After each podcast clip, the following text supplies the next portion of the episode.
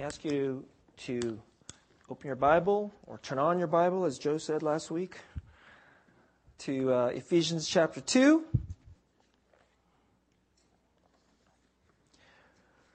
We're in part seven, which is the final message of this series that we've kicked off at the beginning of the year, which is a refreshing of what the New Hope Church stands for.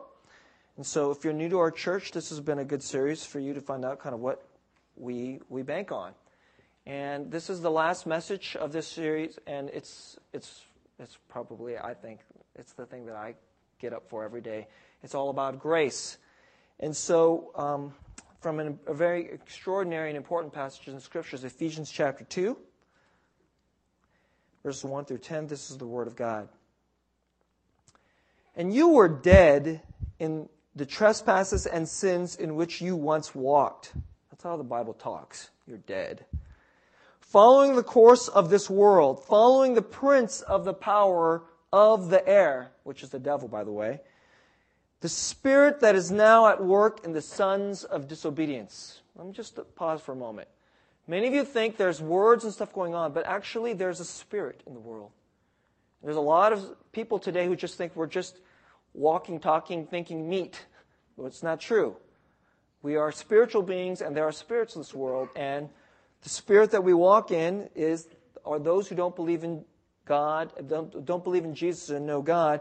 They walk in the spirit that is at work in the sons of disobedience. That's what the scriptures say. Verse 3 Among whom we all once lived in the passions of our flesh, carrying out the desires of the body and the mind, and were by nature children of wrath. That's a tough pill to swallow. Like the rest of mankind. But God, being rich in mercy, because of the great love with which He loved us, even when we were dead in our trespasses, made us alive together with Christ. By grace you have been saved, and raised us up with him, and seated us with him in the heavenly places in Christ Jesus, so that, in the coming ages he might show the immeasurable riches of his grace, there's that word again, in kindness toward us in Christ Jesus. For by grace, you have been saved through faith, and this is not your own doing, it is the gift of God. Not a result of works, so that no one may boast. For we are his workmanship, created in Christ Jesus for good works, which God prepared beforehand that we should walk in them. Let me pray for today's message.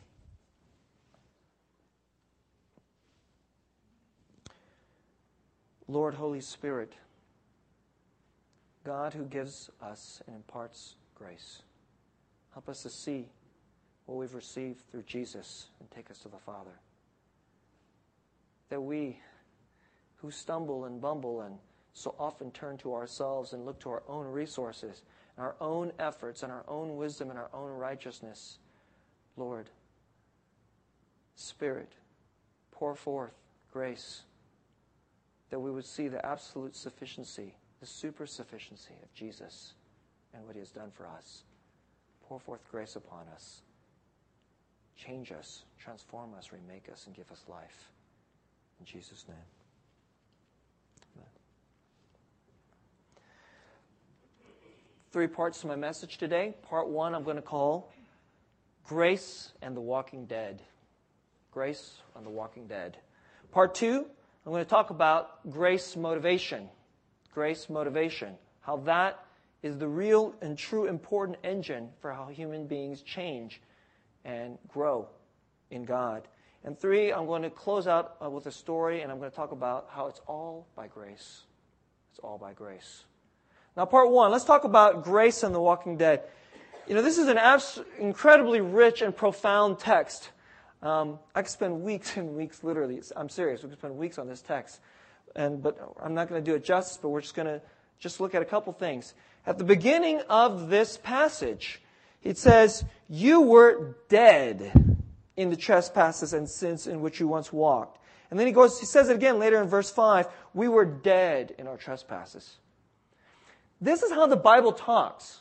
And when the Bible says that you were dead, it's not using just some kind of a metaphor that we were kind of just not doing very well or, you know, we're just kind of flopping around. People who don't know God, who haven't believed in Jesus, who haven't trust in his redemptive work through the, his death and resurrection on the cross, the way the Bible puts it is that you, you're dead. I know it's strange. These people are walking, they're talking, they're thinking. They don't seem dead. But the way the Bible says it is that you are fundamentally a spiritual being. And there's something inside of you, you, you are a spirit, and your spirit is intended to connect to God. And when you have that connection to God, then you have life. But otherwise, you may be walking, you may be talking, you may be eating, pooping, whatever you do, right? But you're really inside, in your core of your being, you are dead. And dead people, they don't have life, okay? Like bluntly, they don't, they don't have all the things that living people, the way life with the capital L, the way the Bible puts it, those who have life, the way they think and move and have their being. And what is the difference between those who are dead and those who are living? The difference is grace. Grace is the difference. Grace is the absolute difference between the dead who don't know God and those who have met God through Jesus and who are alive. And if you have grace and you are alive in Christ, nothing can kill you. You could die of this earth. This, the, the world may be full of evils. You may get cancer or you may be oppressed. You may be tossed into prison. All kinds of terrible things can happen to you. But if you have grace and thus you are alive in Christ, nothing can kill you. Now, at the beginning of this, um, to just talk about this, it says, that's the way the beginning of this passage. And I know that sounds just a really dramatic way of talking, but that's how the Bible puts it. You are dead.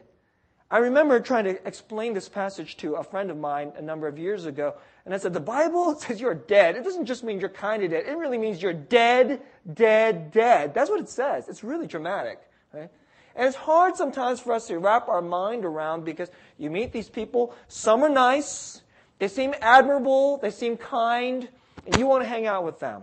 And then you, there are other people that you know that are liars, they're selfish, they're two-faced, they're prideful, they're jerks.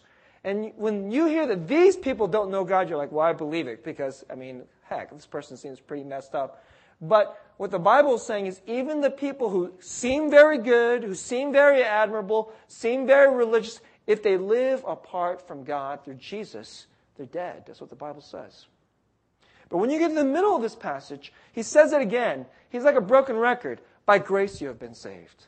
It's by grace, it's the immeasurable riches of God's grace that God is trying to show since Jesus has come. It is by grace, it is by grace, it's by grace. I mean, he says, goes on and on. Now, at the beginning portion of this message, let me give you, let me give you a definition. Let me tell you what is grace. And grace is such a tremendous thing that you can say it in multifaceted ways. It's like a reality that you look at from different angles. But let me just give you um, three quick definitions, and maybe this will help you. Grace is to receive far more than you deserve. In fact, is to receive far more than you could possibly even hope to deserve. Sometimes this is hard to get.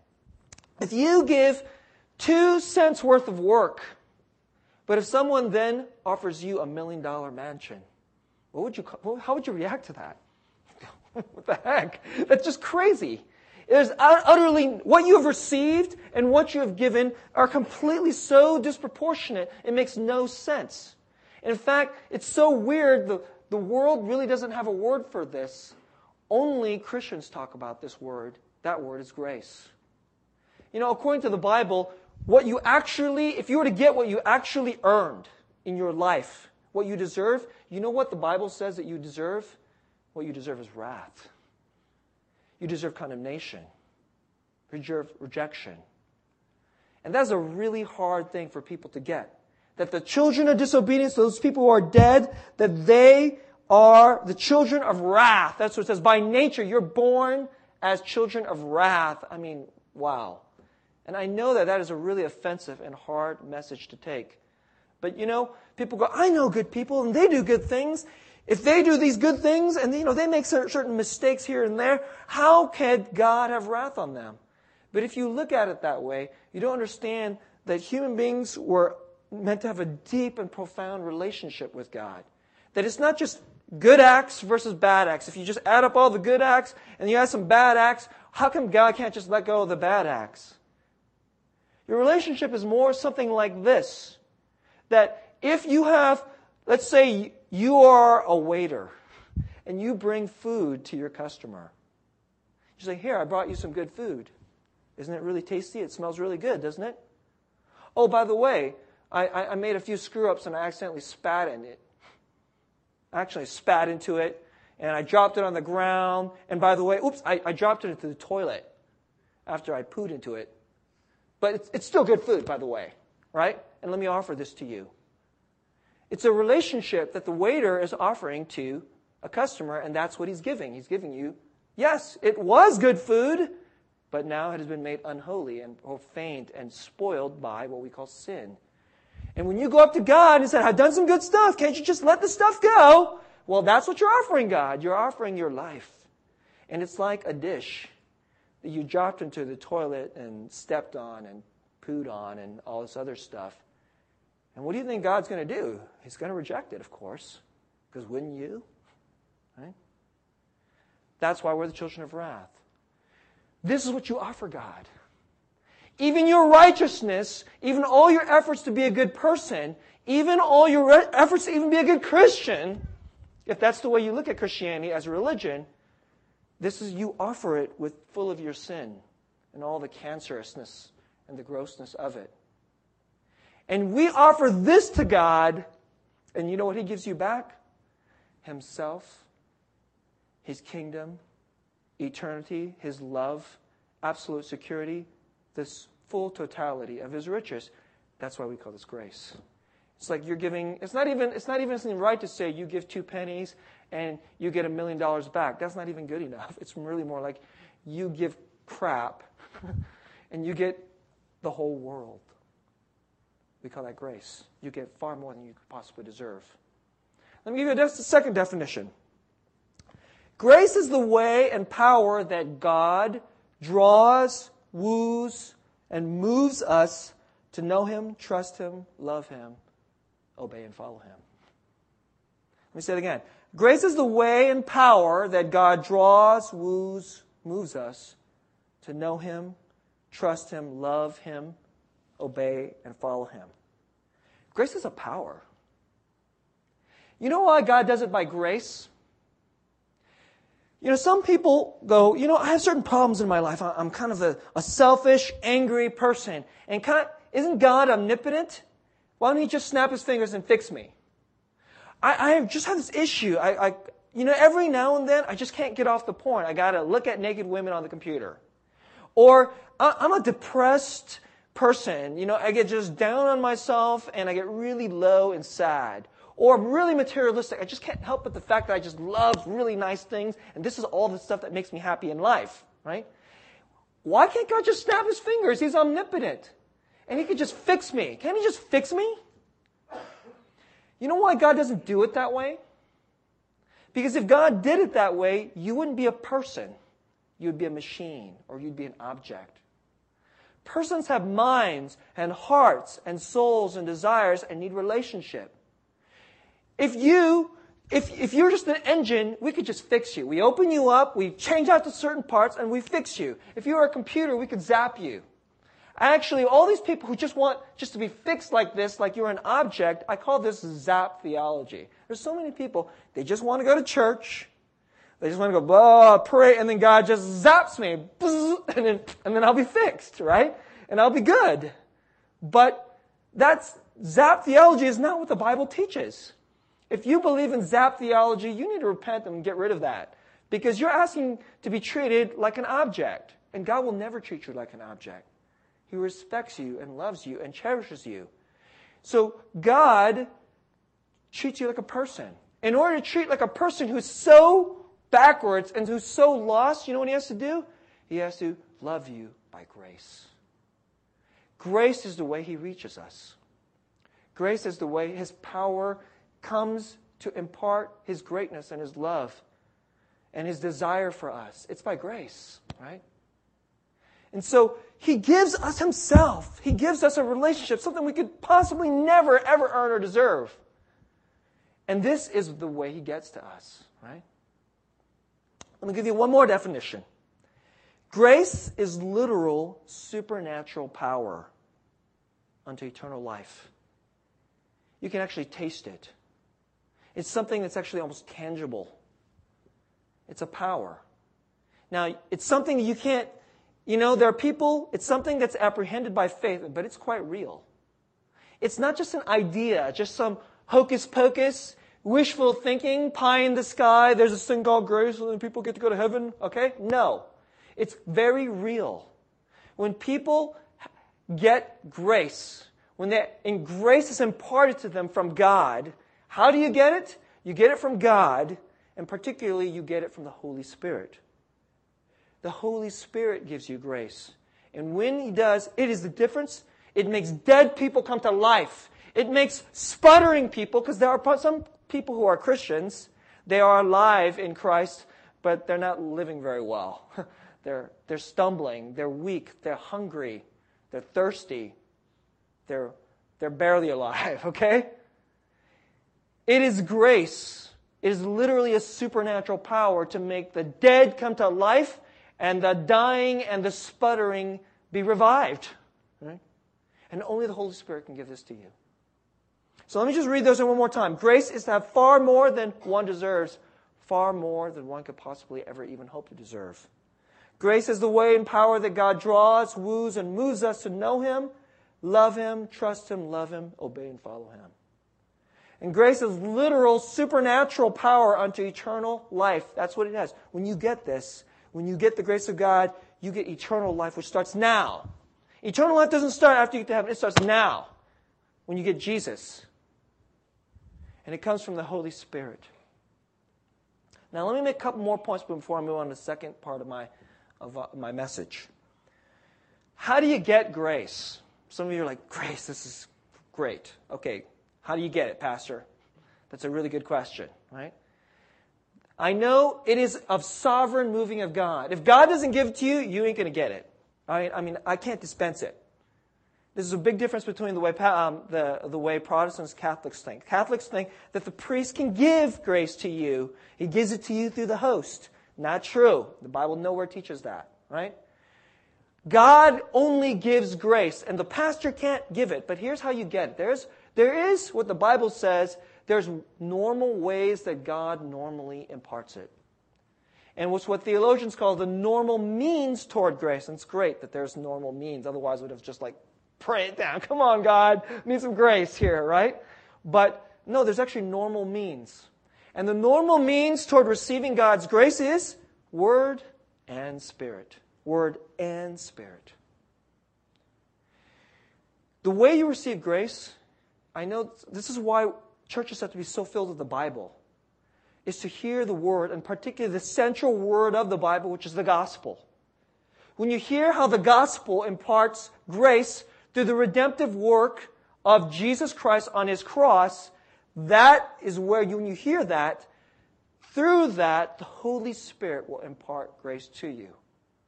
You know, I know that uh, many of you, especially if you've been in the church before, you go like, I've heard the Word of God, or I've read the Bible, and it's just like blah, blah, blah. It didn't seem like much to me. And sometimes you go into a church and the guy up front, you know, he just talks too long. Like, like this, like this church, right? He talks too long, and you're like, gosh, I didn't get much out of that. And you go home, it's like one year, one year out the other, and you know, like, how, how do you get grace from that? And, you know, the Bible just seems just to be the Bible. But grace doesn't come just only from the Word the word has to come to life. Your blind eyes, your dead heart must come to apprehend the truth of those words and come to believe in them.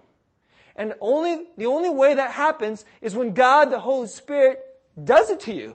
God, the Holy Spirit, makes the word come to life. It makes, through the gospel, Jesus Christ is exalted and you come to believe it.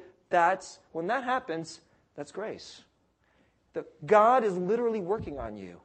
And I know that to people, like, they're looking for some kind of like super duper miraculous thing from the outside, lightning bolts and all this other stuff. But when that is happening inside of a person, someone who is dying or someone who is dead, life is being imparted to them from the Holy Spirit. That's the way it works. In fact, so often where the Bible talks, grace and the Holy Spirit, that's what the Holy Spirit longs to do. The Holy Spirit longs to impart grace into dead and dying hearts. And what the Holy Spirit goes is wherever Jesus is exalted. That's why the gospel is so important. What is the Holy Spirit's big goal? The Holy Spirit's absolute passion is to let Jesus be exalted and known and loved and worshiped and bowed down. And so, hence, where a church confidently, in conviction, proclaims and sings and believes in and cherishes and imbibes the gospel, that's where Jesus is exalted. That's when the Holy Spirit likes to show up. There's many churches that says, we believe in the Bible, but what they like to tell you is, well, we like to tell you all the parts of the Bible that make you feel guilty. We like to tell you all the parts of the Bible that are useful and practical. We like to give you all the commands of the Bible. But the people who, who look at the Bible that way are looking at it almost kind of like getting the appetizer, but not the middle, not the real meal. It's not where Jesus gets exalted. And where Jesus is exalted, that's where the Holy Spirit likes to show up, right? And hence, that's why it's Word and Spirit. And so, yes, I may give a good sermon and be all clever and articulate, but if God the Holy Spirit doesn't come to help you see its truth and power and give you conviction in it, then you have not been graced. But generally, wherever Jesus is exalted, the Holy Spirit loves to be there.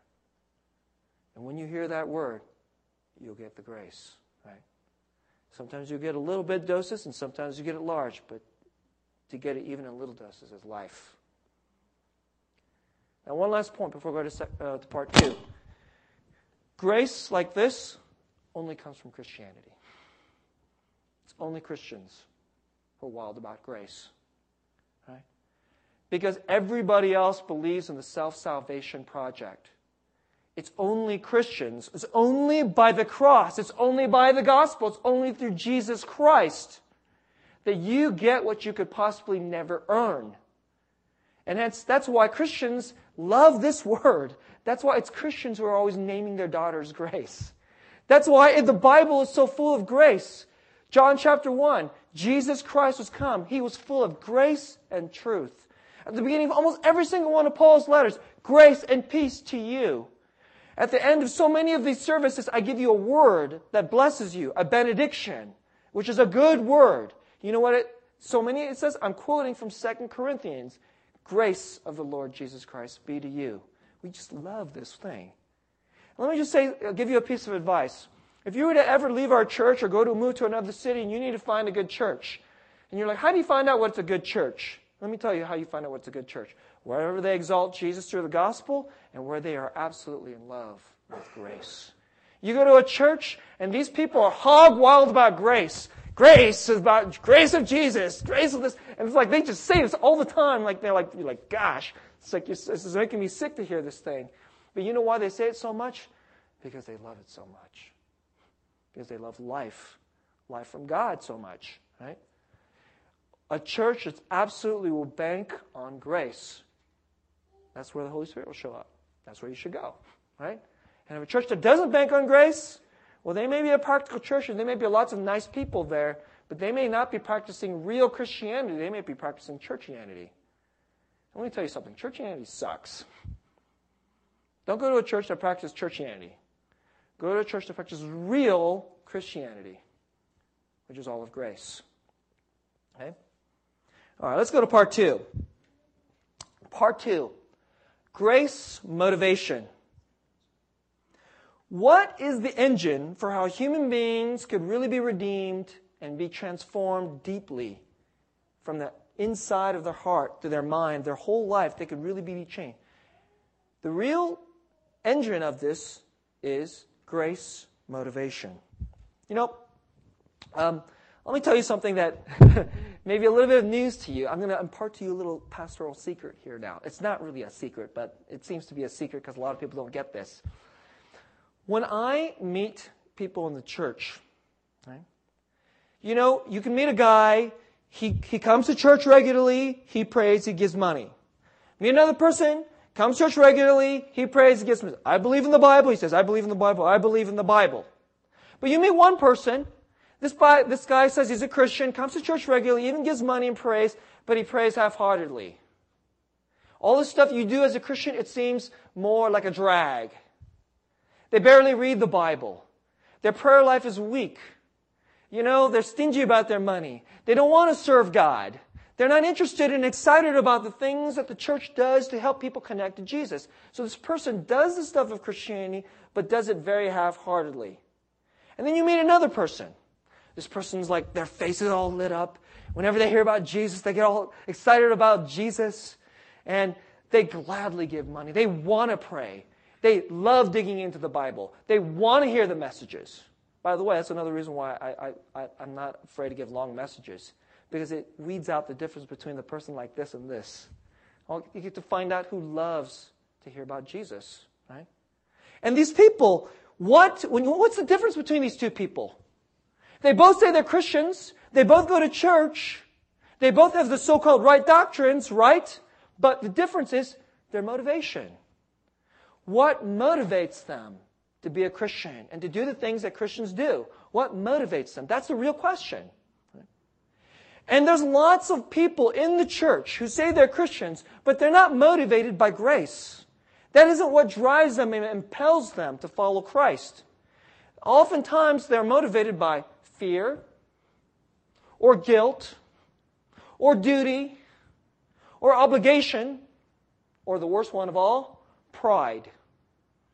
I'm a good person and I'm a good Christian and I know the Bible and I'm a better and I tithe and I pray harder than this guy. That's why he, you know, he's kind of like a junior Christian and I'm like advanced.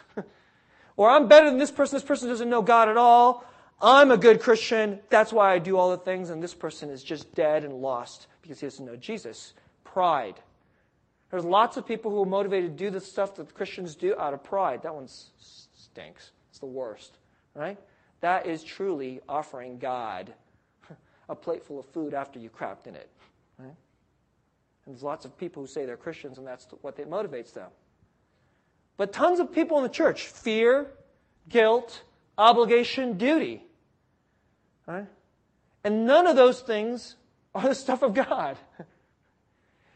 It's when you are graced from the greatness of Jesus and you begin to believe this and you want you, you, you cherish this so much you want to help other people get this too when that motivates you that's when i know wow god is at work here and you know this is little my little pastoral secret every time i meet you i'm not trying to scare you when I start talking to you and start getting to know you a little bit, I'm looking for this. I'm looking to say, what makes this person tick?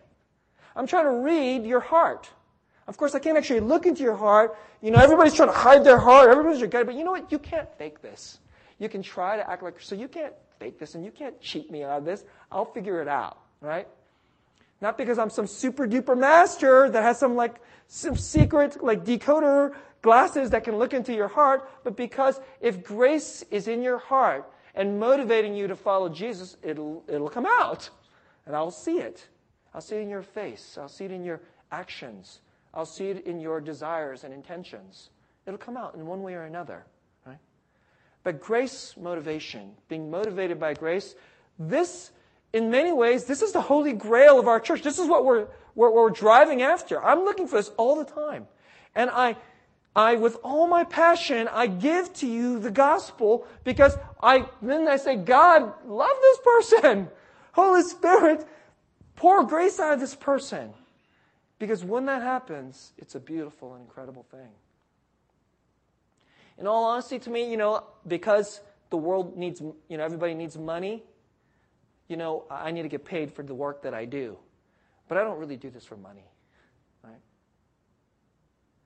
When I see grace motivating someone's heart, that's my pay. That's awesome.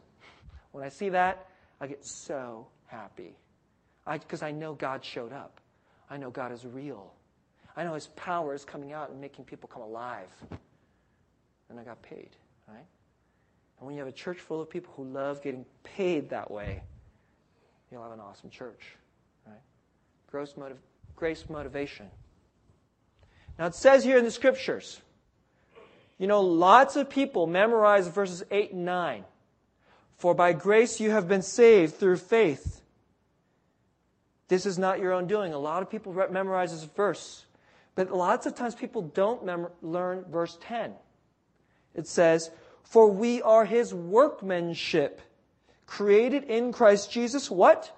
For good works, which God prepared beforehand that we should walk in them. So many people think in the church, you know, I, you know, I accepted Jesus into my heart when I was a kid, therefore I'm going to go to heaven, right? So then they think, I met Jesus, I believe in Jesus, I said the prayer, and now I'm all done. I got my fire insurance paid up for eternity. And that means for the rest of my life, you know, I'm, I'm off the hook. And so they think that for the rest of their life, what their, their life is their agenda, their dreams, their plans, you know, their selfishness, whatever it is. But, but you know, Jesus paid it all off. And when a lot of people think this, and, and a lot of people in the church do think this, right? What you're really not, what you're believing is not real grace. You're believing in cheap grace, false grace. And a lot of people believe in this type of theology, but it's a garbage theology, honestly, right? Because when Jesus buys you with his blood, he's not just buying you so that he can give you some kind of cosmic get out of jail free card and you just live your life however the heck you feel like and then you offer him, you know, a plate full of poo, right? With your righteousness. But he's calling you so he could transform you. Not to do good works out of fear. Not to follow him and obey because out of guilt and obligation, but out of the depths of your heart, he washes you and because you are compelled, because He's beautiful and worthy, you want to do this. That's what, that's what, grace, that's what grace does to people. Hmm? And when you begin to see this, that's what the church is, that's the game, guys. That's the name of the game in the church. When grace transforms people. And they begin out of a pure and out of a genuine heart, an authentically changed heart, they want to do good for Jesus. Now, some of you are like, oh man, I'm in trouble then. No. If you have it even a little, you have grace. If it had happened even to you somewhat, you have grace. And if it happened to you somewhat, it can happen somewhat more and more and more. And it will. Right? This is grace. So keep coming. Ask for it. Believe in it. You know, at the end of the day, this is all I got, guys. As a pastor, I'm not some kind of super leader with some kind of super grand plans and I'm going to manipulate you and I've got all, no, I don't, I don't have any of that stuff, guys. You know, this is what I got. I've got the gospel and when I proclaim it, I trust the Holy Spirit will grace you. And then sometimes I meet somebody, I'm like, oh, this guy's really like, oh, he's lost Jesus. I'm like, Holy Spirit, help him, grace him. And so I just try to be patient, and I love you, the people that I pastor. But this is what I got. But you know what? It may not look like much, but it's more than enough. Because it's from God. This is the way God does it. And when you go to a church, this is what you want your pastor to believe in. Not because I'm so special, but because then you know it's from God. Not because the guy up front is any good or he's so great.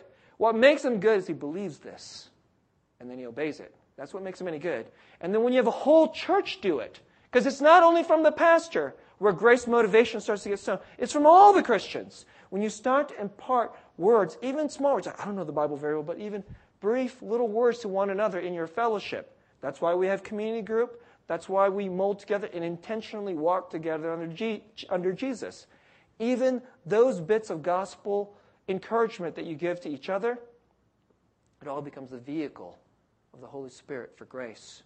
And when you have a whole set of church convicted of this and believing this, you'll have magical, incredible things start to happen.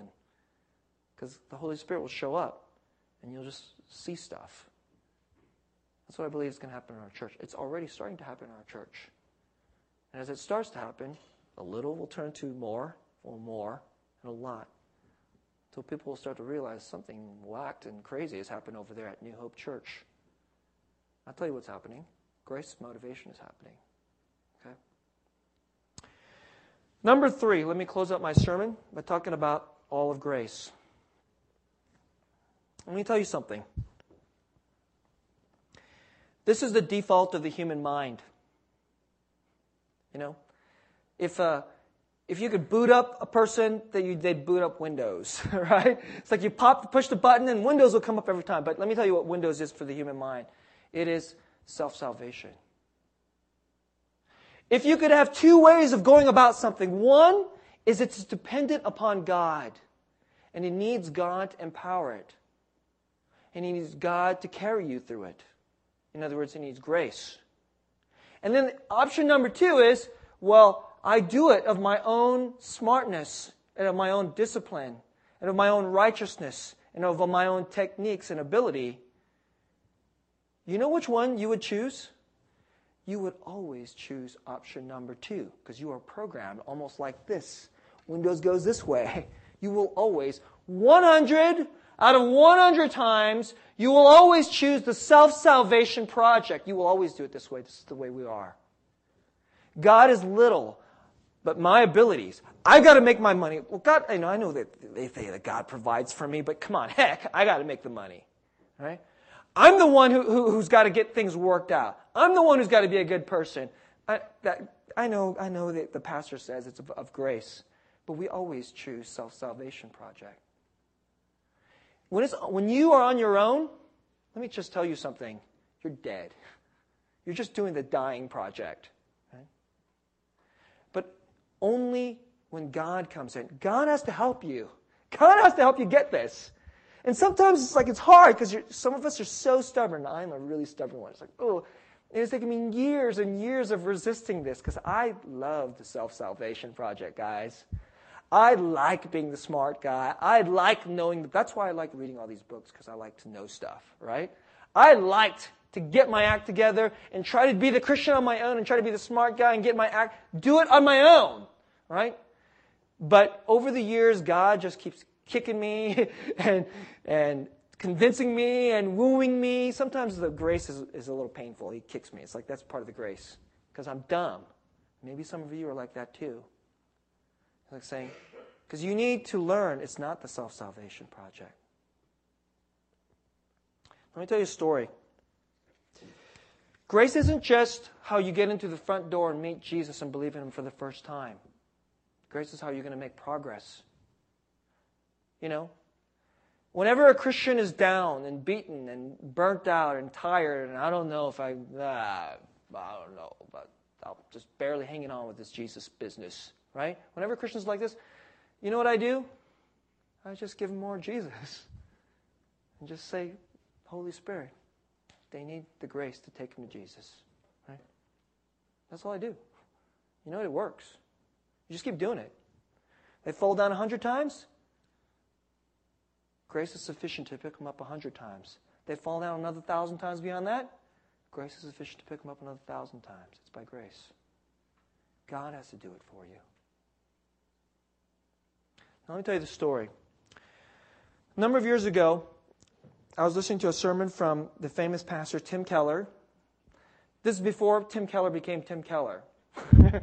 he gave, I listened to the sermon that he gave, and it was literally on a cassette. For those of you who are too young to know what a cassette is, it is this really primitive piece of plastic that was put into a machine, and it, it worked like a CD, but, but not as good. Okay, worked like an MP3, but not as good. Okay, but anyway, I listened to this old sermon from Tim Keller when he was um, you know, not so famous uh, prof- professor of preaching at Westminster Seminary. And it, they were going through a sermon series on what they call the five points of Calvinism, right? If you don't know what that means, you don't need to know. But basically, there is a, um, there is a debate within, among Christians as to whether you get saved by free will or by predestination. You're like, whoa, right? And just to give you, if you don't know, the Calvinists are on the side that God has to choose you, call you. In other words, He has to pick you. Hmm? So you're like, wait a second, does that mean there's no free will? No, no. Calvinists believe in free will. We just don't believe there's such a thing as free will apart from God. there's no such thing as free will apart from God. 100% of the time, 100 out of 100, or 1,000 out of 1,000, you will always choose the option that, where you don't need God. That's the way the human being works, right? So there isn't any free will to actually choose God. It's not, it's not like a, uh, an, uh, a Windows machine can up and one day go, hey, let's operate like a Mac. because it can't, right? There is no freedom of a Windows machine to go, let's boot up like a Mac today. Bing, we're a Mac, right? Doesn't happen. Right? The only way it can happen is someone on the outside has to change the operating system, and that's God. So there is no such thing as free will apart from God. There is such a thing as free will. All human beings choose what you desire. You're not a robot. You're not a machine. You will always choose between your desires, and that's you do freely choose those things. But you know what? If you don't see God, you'll never choose God. Right? Now, in this message, it was a message about unconditional election. And that's just a fancy way of saying not based upon anything goodness and merit in you. God just loves you even though you don't deserve it. He just loves you because he loves you and then he chose you. And then he called you and then he wooed you to one day even though you were completely crazy, lost and stupid. the light came on and you believed in Jesus and started to follow him. Sometimes maybe even stumblingly and poorly at first, but you began to believe in Jesus and follow him. That's grace. Unconditional election. Now, apparently, when Tim Keller was a young seminary student, probably had hair back then, okay? He's a bald guy, right?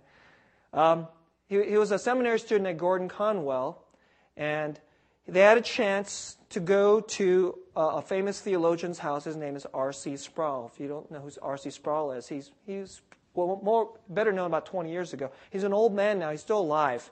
And R.C. Sproul is a, is a well known Calvinist pastor and theologian.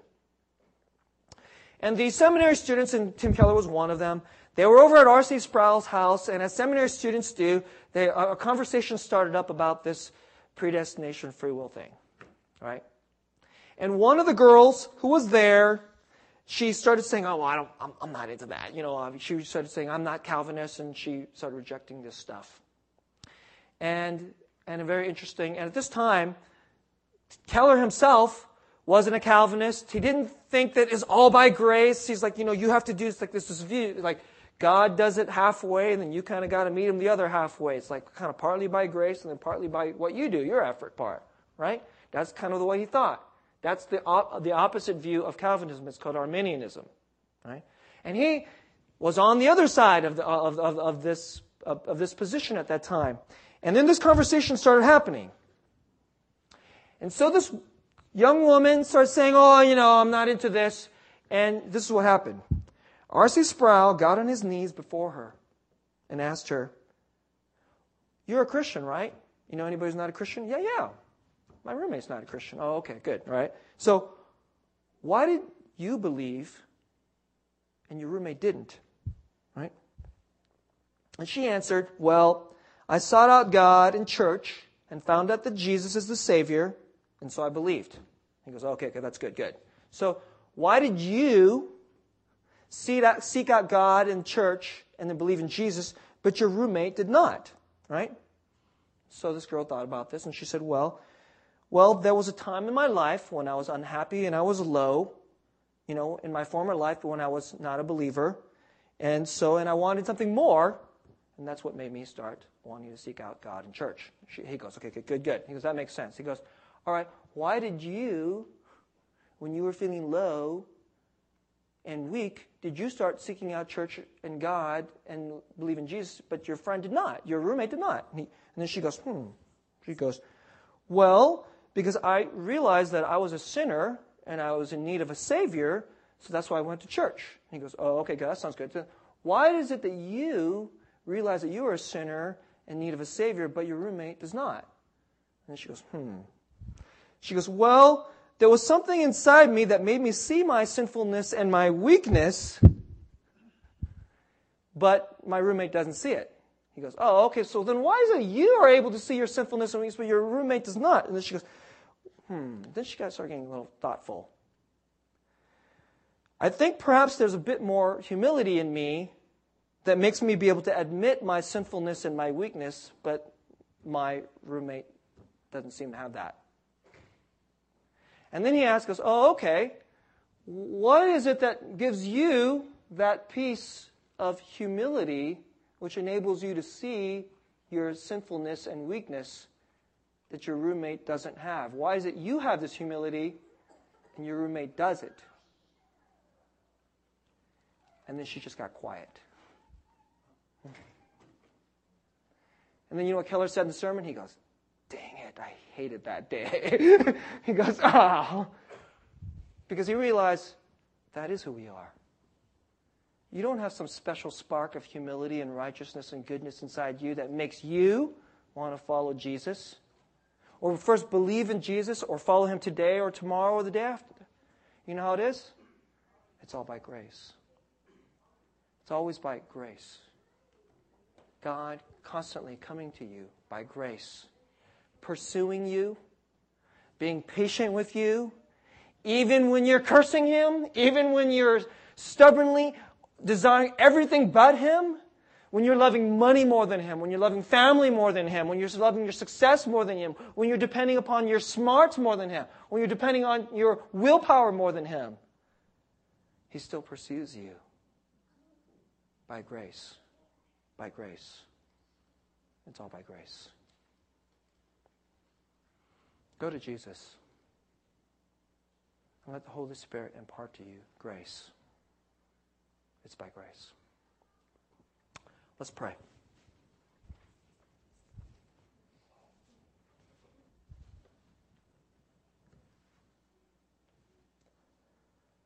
Lord, I'm so glad it's through you. I'm so glad that it's dependent upon your grace, not on me.